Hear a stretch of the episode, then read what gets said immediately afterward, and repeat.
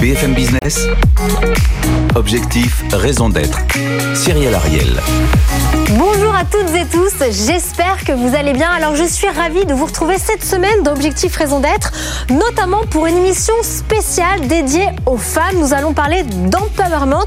Nous recevons la directrice générale internationale de L'Oréal Paris avec Delphine Vigliovas, mais également la réalisatrice ukrainienne qui a notamment co-réalisé Woman Anastasia Mikova. On rentre tout de suite dans le cœur du sujet. Elles sont là, elles sont deux et elles s'engagent. BFM Business. Objectif, raison d'être. Les entreprises face aux défis de la RSE. Et oui, cette semaine, nous sommes ravis c'est la première fois que je vous reçois, mesdames. Hein, Delphine Vigliovas, donc vous dirigez la marque L'Oréal Paris au niveau international. Et puis en face de vous, ce n'est pas une challengeuse, c'est une militante, une cinéaste, une journaliste, une réalisatrice, Anastasia Mikova. On est ravis de vous recevoir, mesdames. Alors on le rappelle, L'Oréal Paris, depuis 1971, votre slogan, parce que vous le valez bien. Et en ukrainien, ça donne Botito Rovarta. Voilà, depuis 1971, et vous avez véritablement un positionnement sur l'empowerment des femmes. Et puis, concernant les femmes, Women, mars 2020, c'est la sortie de votre film que vous avez co-réalisé avec Yann Arthus Bertrand, Anastasia Mikova. On le rappelle, ce sont 2000 portraits réalisés à travers 50 pays avec des thématiques très dures, ou parfois joyeuse. On parle de maternité, d'éducation, parfois de mariage forcé ou encore l'arrivée des règles ou encore de sexualité. Mais c'est surtout la force intérieure des femmes qui ressort à travers ce film. On va commencer tout de suite avec vous, Delphine Vigliovas. C'est quoi concrètement la raison d'être de L'Oréal Paris? Bah, je crois que la raison d'être de L'Oréal Paris, c'est de donner du pouvoir aux femmes, euh, de leur donner de la force euh, et donner de la force à beaucoup de femmes parce que l'Oral Paris, c'est une marque qui est très accessible en prix, euh, avec des produits de grande qualité. Et on essaye de leur donner ce qui va corriger un défaut supposé ou réel, euh, en, avec du maquillage, avec de la coloration, avec des produits de beauté, parce que je vois la beauté comme une arme pour affronter euh, le quotidien et les difficultés de la vie. Et, euh, donc très clairement, notre mission, c'est de donner du pouvoir aux femmes. Très clairement, je suis très alignée là-dessus. Anastasia Mikova, de votre côté, Woman, quelle était la genèse de ce film? Eh bien, c'est un peu... La raison d'être, en fait. En quelque sorte, c'est similaire. euh, avec Yann, ça fait euh, voilà, ça faisait plus de dix ans qu'on travaillait ensemble. On Yann avait fait un... Bertrand. Avec Yann Arthus Bertrand, exactement. On avait fait un autre projet qui s'appelait Human et euh, pour lequel on avait interviewé des hommes, des femmes, des enfants. Tout le monde était concerné. Et moi, j'avais fait beaucoup beaucoup d'entretiens de ce précédent film. il y avait quelque chose qui m'avait frappé sur le terrain, c'est-à-dire dans les pays où il y a encore 15 ans, il y avait aucune femme prête à témoigner devant la caméra. Là, d'un coup, je dis pas qu'elles étaient des millions, mais il y avait partout des femmes qui venaient à nous et qui voulaient que leur histoire soit et donc là, je me suis dit, mais le moment est arrivé. C'est même pas nous qui avons pris la décision de donner la parole aux femmes. Elles nous ont fait comprendre qu'elles avaient besoin d'une fenêtre pour être entendues. Absolument. Et c'est pour fin ça de l'invisibilité, la fin de l'invisibilité des femmes. Vous l'avez vu, vous, Delphine? Je ressens ça très fortement. Je trouve que c'est très bien exprimé dans votre euh, dans votre film où les femmes disent parfois dans la rue qu'elles veulent devenir invisibles euh, pour pas être harcelées, pour pas être. Euh, et à, à côté de ça, il y en a d'autres qui ont envie de prendre la parole et elles en ont assez de l'invisibilité en fait. Et quel est l'avenir selon vous, mesdames, euh, de ce côté d'empowerment des femmes, de cette cause des femmes Est-ce que c'est l'avenir? Est-ce qu'on en fait trop? Est-ce qu'il faut en parler? Comment on doit gérer cette cause des femmes, en fait, Anastasia? En fait, je comprends même pas qu'on appelle ça une cause. Je veux dire, on est plus de la moitié de l'humanité. À un moment donné, on n'est pas une cause. On est plus de la moitié de l'humanité. Donc non, ça peut pas être une mode, ça peut pas être on en fait trop ou pas assez. C'est juste on en fait ce qui est nécessaire. Et encore, je trouve qu'on ne fait pas encore ce qui est nécessaire, puisque je disais justement juste avant de rentrer en plateau, on en parlait et je disais à Delphine que si je devais rendre dans le film la réalité de ce que j'ai entendu mm. sur le terrain, 70% du film Woman parlerait euh, des violences faites aux femmes. Et nous, on a fait le choix de ne pas réduire les femmes qu'à ça, mais c'est quand même ça la réalité. Donc à un moment donné, oui, il faut en parler, oui, il faut en faire plus, il faut continuer. Je suis d'accord avec vous. Et, et au fond, euh, quand on dit la cause des femmes, c'est exactement ça. Le chiffre qu'il faut citer, c'est la moitié. Moi, j'aime bien me référer aux chiffres pour éviter de partir dans un débat plus émotionnel. Et c'est la moitié de l'humanité. On a fait avec L'Oréal Paris un prix pour les jeunes femmes réalisatrices qu'on remet à Cannes. Parce que on ne peut pas avoir devant nos yeux les images qui sont à 97 50% créés par des hommes en fait.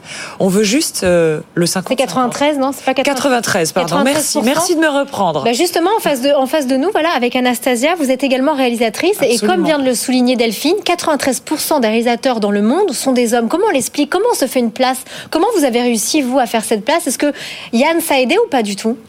Alors, dans le documentaire, c'est un peu mieux. En France, en tout cas, c'est 70% des hommes et 30% environ des femmes. Mais bon, ce qui reste quand même très très loin de l'égalité. Euh, je dirais, moi, dans ma carrière, même avant Yann Arthus Bertrand, j'ai plutôt été aidée et poussée par des figures avec qui j'ai eu la chance de travailler, qui étaient souvent des figures par contre masculines quand même, parce qu'il faut dire qu'il y a toujours pas assez de femmes, voilà, dans, tout, le long d'un parcours, on va dire, dans le cinéma. Euh, mais ce qui est intéressant, c'est que du coup, quand on a fait ce film Woman avec Yann, euh, très souvent, quand on arrivait dans un endroit pour le présenter, les gens pensaient que j'étais l'actrice de son film, parce qu'ils pouvaient pas projeter le fait qu'on était dans le même rôle, lui, cet homme connu, etc., qui a deux fois mon âge, et moi. Et donc il se disait, attends, elle est pas trop moche, quel pourrait être son rôle? Ça doit être la, comédienne. et très gentiment, ils me disaient tous, ah, vous êtes tellement jolie, alors c'était bien le rôle et tout. Donc déjà, c'est un documentaire, il n'y a pas de rôle. Déjà, je posais les questions derrière le micro, voilà. Et puis deuxièmement, et au début, je vous avoue que j'étais là et je me disais, bon, ils sont bienveillants, ils sont gentils, ils voulaient pas faire mal. Et donc, très souvent, j'ai laissé passer. Et au bout d'un moment, je me suis dit, mais non, il faut arrêter de laisser passer parce que la question de la représentativité, elle est très importante. Si les visages des femmes existent, s'ils sont reconnus dans ce qu'elles font, petit à petit, on va comprendre que leur voix aussi existe et elles vont être entendues, on va être entendu. Donc, à un moment donné, je me suis dit, bah non, je vais m'affirmer à chaque fois, je vais dire, je ne suis pas la comédienne, je suis la réalisatrice. Et en plus, vous continuez, on va revenir sur votre actualité. Effectivement, on va revenir à votre prix, L'Oréal Paris. Ça fait 25 ans que L'Oréal Paris, c'est le maquilleur officiel. Et notamment, voilà, pour ce 75e Festival de Cannes. Vous avez euh, fait votre deuxième prix Lights on Woman qui récompense une réalisatrice deux courts-métrages et en plus la présidente d'honneur, ce n'est autre que Kate Winslet. Absolument. À quoi sert ce prix? Alors j'aimerais dire qu'avant de, de, de, donner des prix dans le monde du cinéma, on, a commencé par atteindre l'égalité salariale chez nous. Euh, avant de donner des leçons à l'extérieur, on, on regarde déjà que chez L'Oréal Paris, on a une égalité salariale parfaite, parfaite entre hommes et femmes depuis 2020 et on est la première euh, société du CAC 40 à le faire que les, les instances dirigeantes sont représentées de façon équivalente par des hommes et par des femmes, que les cadres dirigeants sont de façon équivalente des hommes et des femmes.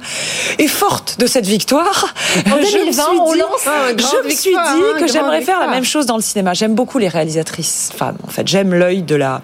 J'aime travailler aussi dans ma marque avec des femmes photographes et réalisatrices. Et on s'est dit, allez, on va aider les jeunes réalisatrices de courts métrages parce que souvent on commence par le court métrage. Je ne sais pas si vous avez commencé par le court métrage, Anastasia, mais c'est souvent le le démarrage et donc, en fait, le Festival de Cannes nous fait une sélection qui est issue de la sélection officielle, ou bien de la sélection Un certain regard, ou bien de la sélection du court métrage. Donc, c'est leur œil d'expert, donc c'est une très bonne sélection. C'est pas à moi qui sélectionne les courts métrages. Et ensuite, Kate Winslet les a de façon confidentielle deux mois à l'avance et elle les voit tous. Et, elle, remet un prix, c'est ça? Et elle le choisit c'est quand même une, évidemment une, grande actrice, mais en plus une grande experte du cinéma avec un vrai œil de la réalisation. Elle le choisit et elle le remet sans me le dire, parce qu'à Cannes, c'est très important qu'un film qui n'est pas vu reste confidentiel. Et elle l'annonce un soir à la jeune réalisatrice. Alors, et que gagne cette lauréate après cette distinction? D'abord, elle gagne, euh, elle gagne de l'argent. Euh, elle gagne euh, un peu plus de 20 000 euros qui sert généralement à financer euh, euh, le court métrage suivant. Nous avons fait gagner une jeune Allemande l'année dernière, Alexandra Odic, et une jeune Anglaise d'origine chinoise cette année qui a fait deux très jolis films qui m'ont aussi beaucoup touché quand je les ai vus ensuite. Anastasia Mikova, ça vous évoque quoi? Vous aussi, quand vous avez commencé votre carrière de, réalisatrice, c'était comment? Non, moi j'ai commencé dans le journalisme d'investigation. C'est vrai. Euh, donc j'ai fait beaucoup de sujets. Euh, enfin, je continue d'ailleurs. Je n'arrive pas à passer sur les fleurs. Je devrais hein, un jour, mais j'arrive pas. Euh, voilà, sur le trafic d'organes, l'immigration illégale, etc. Sur ce type de sujet, parce que je viens d'un pays. Voilà, c'est l'Ukraine et quand je suis née, c'était l'URSS. D'ailleurs, certains n'arrivent toujours pas à comprendre que ce n'est plus Euh, et euh, moi, il y a eu un moment dans mon enfance, c'était Tchernobyl, qui m'a fait poser beaucoup, beaucoup, beaucoup de questions. Je me suis dit, mais comment ça se fait qu'il y a eu un tel événement aussi énorme et dont on parle si peu et dont on ne connaît pas la réalité des conséquences? Et c'est ça qui m'a donné envie de faire ce métier. Et c'est fou parce que quand je suis arrivée en France, donc j'avais à peine 17 ans, ça fait 24 ans que je vis en France, et euh, je me suis dit, je vais faire ce métier d'une manière ou d'une autre pour raconter les histoires de ceux et celles qui sont pas dans la lumière. Mais la question de l'argent, elle est centrale. parce qu'on se rend aussi compte très vite qu'en tant que femme, on reçoit moins d'argent, il y a moins de financement. Ou alors quand il y a des financements, on te dit toujours, bah il faut que ça soit des films moins ambitieux parce que est-ce que tu vas vraiment pouvoir les porter, etc. Donc je trouve ça très très chouette et très important que ça vite euh, pour des femmes qui sont au début de leur carrière, vous leur donnez de l'argent. C'est essentiel. Il faut financer. Hein. faut financer. Moment, les causes, euh, il n'y a pas de secret. Hein. Il faut financer, puis également vous mettez aussi des coups de projecteur. Vous faites un choix euh, au niveau de la diversité de vos nouvelles égéries. Ah. Il y a également Bébé Vieux Grandis, la championne d'escrime et icône de la génération Z qui est handicapés. Comment ça se passe Comment aujourd'hui, quelle est votre stratégie, on va dire, de recrutement de vos nouvelles ambassadrices qui parlent à cette Gen Z Alors, euh, il n'y a pas vraiment de stratégie. Ce qu'on veut juste, quand, quand, je vous dis on veut donner du pouvoir à toutes les femmes, je veux juste avoir une représentation large. Donc c'est vrai que chez L'Oréal Paris, on a été les premiers à signer des femmes de plus de 60 ans, de plus de 70 ans, de plus de 80 ans dans la publicité. Euh, donc, on a cette, euh, ce qu'on a, les femmes plus matures, une bonne représentation, et on voulait aussi s'assurer qu'on avait la relève, en fait, qu'on racontait un peu une histoire de transmission aussi. Et donc, c'est vrai qu'on a fait rentrer dans l'équipe récemment des, bah, des chanteuses euh, plus jeune, euh, qui est une chanteuse américaine, Ise, qui est une chanteuse de, de, de, grand talent française, qui écrit très bien, avec une voix extraordinaire, mais une écriture euh, très puissante, et Bébé Vio, qui est une championne d'escrime, euh, bon, avec qui j'ai eu un coup de foudre il y a trois ans, qui était une égérie italienne, et que finalement on a étendu en mondial, parce que devant son énergie, je, je l'ai étendu en mondial. Et qui cartonne à fond sur les réseaux sociaux. Ouais, Vous en pensez quoi, vous, Anastasia, quand vous voyez voilà, le Real Paris? Est-ce que voilà, cette diversité diversité au sein de leur égérie Est-ce que c'est de l'audace? Quel est votre regard aujourd'hui? Je pense qu'avant tout, il est essentiel, et surtout pour des marques comme ça qui ont un, pouvoir d'aller porter tous ces mm. visages auprès des femmes du monde entier, de la, de la moitié de l'humanité, voilà, euh, de sortir de, de la normalisation du corps féminin. C'est que je, je ne supporte plus ce côté, on ne voit qu'un certain corps, que certains visages, et on les voit partout. Et donc, à un moment donné, on se dit, mais les autres, où est-ce qu'elles sont? Est-ce qu'elles existent? Et quand on a fait Woman, pour nous, c'était très important avec Yann de montrait tous ces autres corps de femmes. Et une des séquences du film, c'était on a demandé aux femmes de toute origine, toutes les formes morphologies, tous les âges, de se déshabiller, mais vraiment de se mettre à nu devant la caméra. Et ça a été un des moments les plus forts de tous nos tournages, parce que finalement, on a senti la même libération au moment où elles ont fait ce geste qu'elles ont vécu pendant les interviews. Parce que d'un coup, ce poids qu'on porte toutes de la normalisation, du regard que la société finalement a sur nous, d'un coup, elles se libéraient de ça. Et donc, je pense que les marques comme la vôtre, elles ont presque une obligation de porter ça. Il faut aller plus loin encore. Il faut qu'on sorte de quelques exemples. Il faut qu'en fait, ça ne soit même plus une question. Il faut, la norme. Voilà, que ça soit la nouvelle norme. Je pense que, c'est ça. Dis, on a, on, euh, Ise a voulu aussi dans un témoignage qu'elle a fait quand elle est arrivée sur la marque, c'est déshabiller. Et, euh, j'ai pas osé euh, libérer ce montage-là. J'ai gardé le montage où elle était habillée parce que j'avais, je sais pas, de quoi j'ai eu peur. Et maintenant que je vous entends parler de ça, je, je regrette. Faut pas je trouve que c'est un acte pour la prochaine. On, attend de voir ça. Non, je le regrette. Je vais peut-être lui demander de rééditer l'autre version. Et avant de terminer cette partie, j'aimerais beaucoup parler, notamment, et vous faire rebondir, Anastasia, sur le programme Stand Up de L'Oréal Paris que vous avez lancé il y a à peu près deux ans. C'est un programme international qui forme contre le harcèlement de rue, notamment, donc, bien évidemment, les femmes, avec notamment l'ONG américaine Right to Be et la Fondation des femmes. Pourquoi vous avez choisi cette cause il y a deux ans, Delphine Alors, C'est un peu plus de deux ans. On l'a choisi parce que on l'a choisi sans idée préconçue d'abord. Euh, on l'a choisi parce qu'on a fait une étude dans 14 pays qui a touché à peu près 10 000 interviews. Et on a demandé aux femmes quelles étaient les barrières euh, auxquelles elles faisaient face dans leur vie euh, quotidienne pour leur accomplissement. Euh, et principalement leur accomplissement professionnel, mais voilà, on leur a demandé. Euh, et elles nous ont répondu à une large majorité en un, le harcèlement de rue. Parce qu'en fait, le harcèlement de rue fait que toute la femme organise son agenda autour du moment où elle est dans la rue. Donc, je veux reprendre mes études le soir, après mon travail, je ne peux pas, parce que je suis dans le métro à 11 heures, c'est pas possible. Je veux avoir un job, en plus de mon euh, université, je ne peux pas, parce que c'est le soir. Euh, elles euh, évitent certains quartiers. On le voit dans votre film, mmh. elles changent leur façon de s'habiller pour devenir invisibles. Donc on s'habille dans la norme de son quartier, de sa famille. De... Donc concrètement, votre formation. Donc en fait, excuse-moi, et donc en fait, c'était la première cause. Et du coup, on s'est associé à une, euh, à une euh, organisation américaine, une ONG américaine, qui a une méthode pour intervenir quand vous êtes témoin ou victime de harcèlement de rue. Et c'est une méthode qui se résume en 5 D qu'on met sur notre main comme ça. Et ces 5 D permettent d'arrêter la situation. Complètement, concrètement pour toutes celles et ceux qui nous entendent et qui Distraire. Vous faites semblant de vous mettre au milieu de la situation et de manger un paquet de chips. Ça va relâcher la pression de la situation de harcèlement. Déléguer. Vous appelez le contrôleur du bus pour qu'il vienne intervenir. Documenter. Vous prenez une photo, pas pour la mettre sur les réseaux sociaux, mais pour la donner à la victime au cas où elle voudrait porter plainte. Et il y a 5 D comme ça. Donc une méthode très simple qui permet de, de réagir. Merci beaucoup. Et Anastasia, parmi vos portraits euh, réalisés, euh, est-ce que vous avez des histoires similaires? Je vais vous raconter une anecdote. C'est qu'on a fait 2000 euh, interviews. Je pense qu'il n'y a pas une femme qui m'a pas parlé, soit de l'harcèlement de rue, soit du fait qu'à un moment donné, dans la rue, elle se sentait pas en sécurité. Mm. Et Yann Arthus Bertrand, quand il a écouté ces témoignages, il a 76 ans.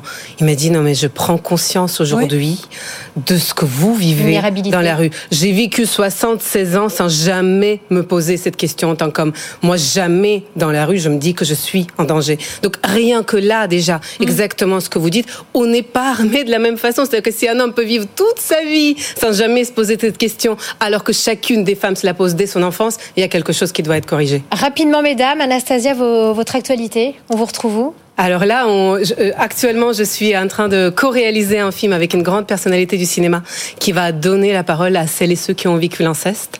Euh, ça va être un grand prime time euh, l'année prochaine et on le fait d'ailleurs avec le soutien de L'Oréal Paris. Et puis je suis, je travaille très très activement sur une série documentaire pour donner la voix aux femmes dans, la, guerre. en Ukraine. Ouais. Hmm. Merci beaucoup et on vous souhaite surtout bon courage, Anastasia. Et vous, Delphine Viguier, chez L'Oréal Paris, qu'est-ce que vous allez faire dans les six prochains mois? Écoute, moi, je suis toujours sur, je, écoutez, je suis toujours sur mon actualité de développement durable, réduction du CO2 de 50% en horizon 2030. Et là, on en reparlera prochainement. Il faut bosser, donc j'ai beaucoup de travail là-dessus. Et, euh, et puis on prépare euh, le Lights on Woman de l'année prochaine au Festival de Cannes pour le 76e. On passe tout de suite aux questions des internautes pour vous, mesdames. À tout de suite. BFM Business. Objectif, raison d'être. Les entreprises face aux défis de la RSE. Bien évidemment, comme chaque semaine, je suis ravie d'accueillir ma consoeur Rebecca Blanc-Lelouch pour les questions des internautes pour mes deux invités. Et on va commencer avec euh, Jenny Gauthier euh, qui vous demande justement à ce, à ce sujet de soutien euh, des startups dirigées par les femmes, quels sont les critères retenus en priorité pour investir dans les projets et quelle qualité attend L'Oréal des dirigeantes porteuses de projets? L'ambition, le, la rigueur, euh, le fait que ça peut devenir euh, gros, c'est-à-dire euh, quand on travaille sur le RSE, un projet de CO2 dans lequel on investit dans un pays, il faut que ça puisse devenir massif, visible et impactant. Donc ambition, rigueur et dimension. Ça, c'est une réponse structurée. On continue avec Lydia. Lydia qui demande comment transmettre aux jeunes filles qui deviendront des femmes des valeurs et une ambition assumée, justement leur rappeler que l'éducation c'est la liberté et que euh, il faut commencer par euh, emmagasiner euh, de la connaissance pour être à l'aise dans son expression, pour pouvoir formaliser sa pensée de façon claire et synthétique, pour pouvoir avoir de l'impact sur le monde. Donc déjà, ça commence par ça. Et ensuite, je dirais, on a on a la chance d'une peut-être un peu plus de solidarité féminine, et je pense que ça, ça va nous aider dans les la sororité. Je le sens très fortement euh, dans mon travail, dans mes amis, euh, dans la façon dont fonctionnent les groupes entre femmes. Ça, c'est quelque chose qui peut vraiment nous porter euh, et rentrer dans les habitudes de société. On continue avec Caroline. L'empowerment des femmes passe par l'éducation des hommes au changement. Quelles actions met-elle en place pour y parvenir? Euh, bien sûr, le cas de, de la formation stand-up pour euh, réagir au harcèlement de rue, euh, on se rend compte que presque 30% des gens qui sont formés sont des hommes en fait. Donc ils sont très conscients de cet espace euh, pour certains d'entre eux conscients de cet espace non sécuritaire qu'est la rue. Et, euh, et, je pense que former les hommes et leur expliquer, euh, Anastasia a dit quelque chose de très fort, qu'elle avait travaillé avec un réalisateur qui avait jamais compris que la rue était dangereuse pour une femme et qu'elles avaient peur dans la rue. Le simple fait de dire le chiffre, 80% des femmes ont peur dans la rue, 80% des femmes ont été harcelées dans la rue. Ben, quand vous dites ça aux hommes, ils comprennent et tout de suite ils s'embarquent avec vous dans la, mm. dans la cause. Donc euh, c'est pas du tout les hommes contre les femmes. Hein. Moi je le redis, c'est 50-50. Hein. Tout le monde fait partie de la solution. Et on continue. Pour Anastasia, une question de Laurent. Laurent, qui a l'air très renseigné. C'est quoi une frontière vue du ciel belle question. ah vraiment, je représente pas l'aspect vu du ciel euh, de nos films, mais de toutes les manières, là, j'ai l'impression qu'on vit dans un monde où il y a de plus en plus de frontières qui s'installent euh, et de plus en plus justement, tu, vous parliez de, ce côté sectaire où parfois on se dit que les femmes d'un côté, les hommes, et, et euh, on n'arrive plus tellement à s'entendre et à se comprendre. Moi, j'ai vu des endroits où les femmes avaient mis des frontières autour d'elles tellement elles n'en pouvaient plus des hommes et elles ont commencé à vivre entre elles dans des villages. Et je dirais pas du tout que c'est un paradis sur terre. Donc je ne pense pas que ça soit ça la solution. Et je ne pense pas que ça soit euh, voilà la construction des murs, etc., qui va nous sauver demain, peu importe le sujet dont on parle. Je pense qu'il n'y a rien d'autre que le vivre ensemble qui n'a pas de frontières. Il n'y a, pas d'autre solution. Mm. Merci Anastasia. On continue avec Sébastien. Sébastien, avez-vous un système de congé menstruel pour vos employés? L'Oréal euh, Pas du tout. Non, on n'a pas ça. on a un congé maternité qui est beaucoup plus long que les autres entreprises. On a un mois de plus. On a euh, deux jours de télétravail par semaine, donc on, tous, les, tous nos collaborateurs qui peuvent travailler à distance peuvent le faire pendant deux jours. Alors, est-ce qu'on peut le faire coïncider? Euh, Peut-être. Euh, en revanche, nous n'avons pas de congé pour les périodes des règles et pas de congé menstruel posé en plus par Sébastien qui a l'air renseigné. Oui, c'est drôle. non, mais c'est marrant. On m'avait jamais posé cette question. Je, Il faut venir sur je dois me renseigner. Oui, voilà. je, ça existe? Je crois pas. D'accord. Il me semble pas. Non, malheureusement, on n'a plus de temps pour, ah. pour les questions. Merci infiniment, Rebecca Blanc-Lelouch, pour euh, vos questions. Merci beaucoup à mes deux invités engagés, Delphine Viguier Ovas et Anastasia Mikova. Merci beaucoup, mesdames. Et puis, pour ma part, rendez-vous la semaine prochaine à la même heure, au même endroit. D'ici là, Prenez soin de vous et faites attention dans la rue. Il faut regarder la formation 5D et on se tient au courant, bien évidemment, des projets d'Anastasia Mikova. Merci beaucoup. Bye bye. Merci. BFM Business. Objectif, raison d'être. Les entreprises face aux défis de la RSE.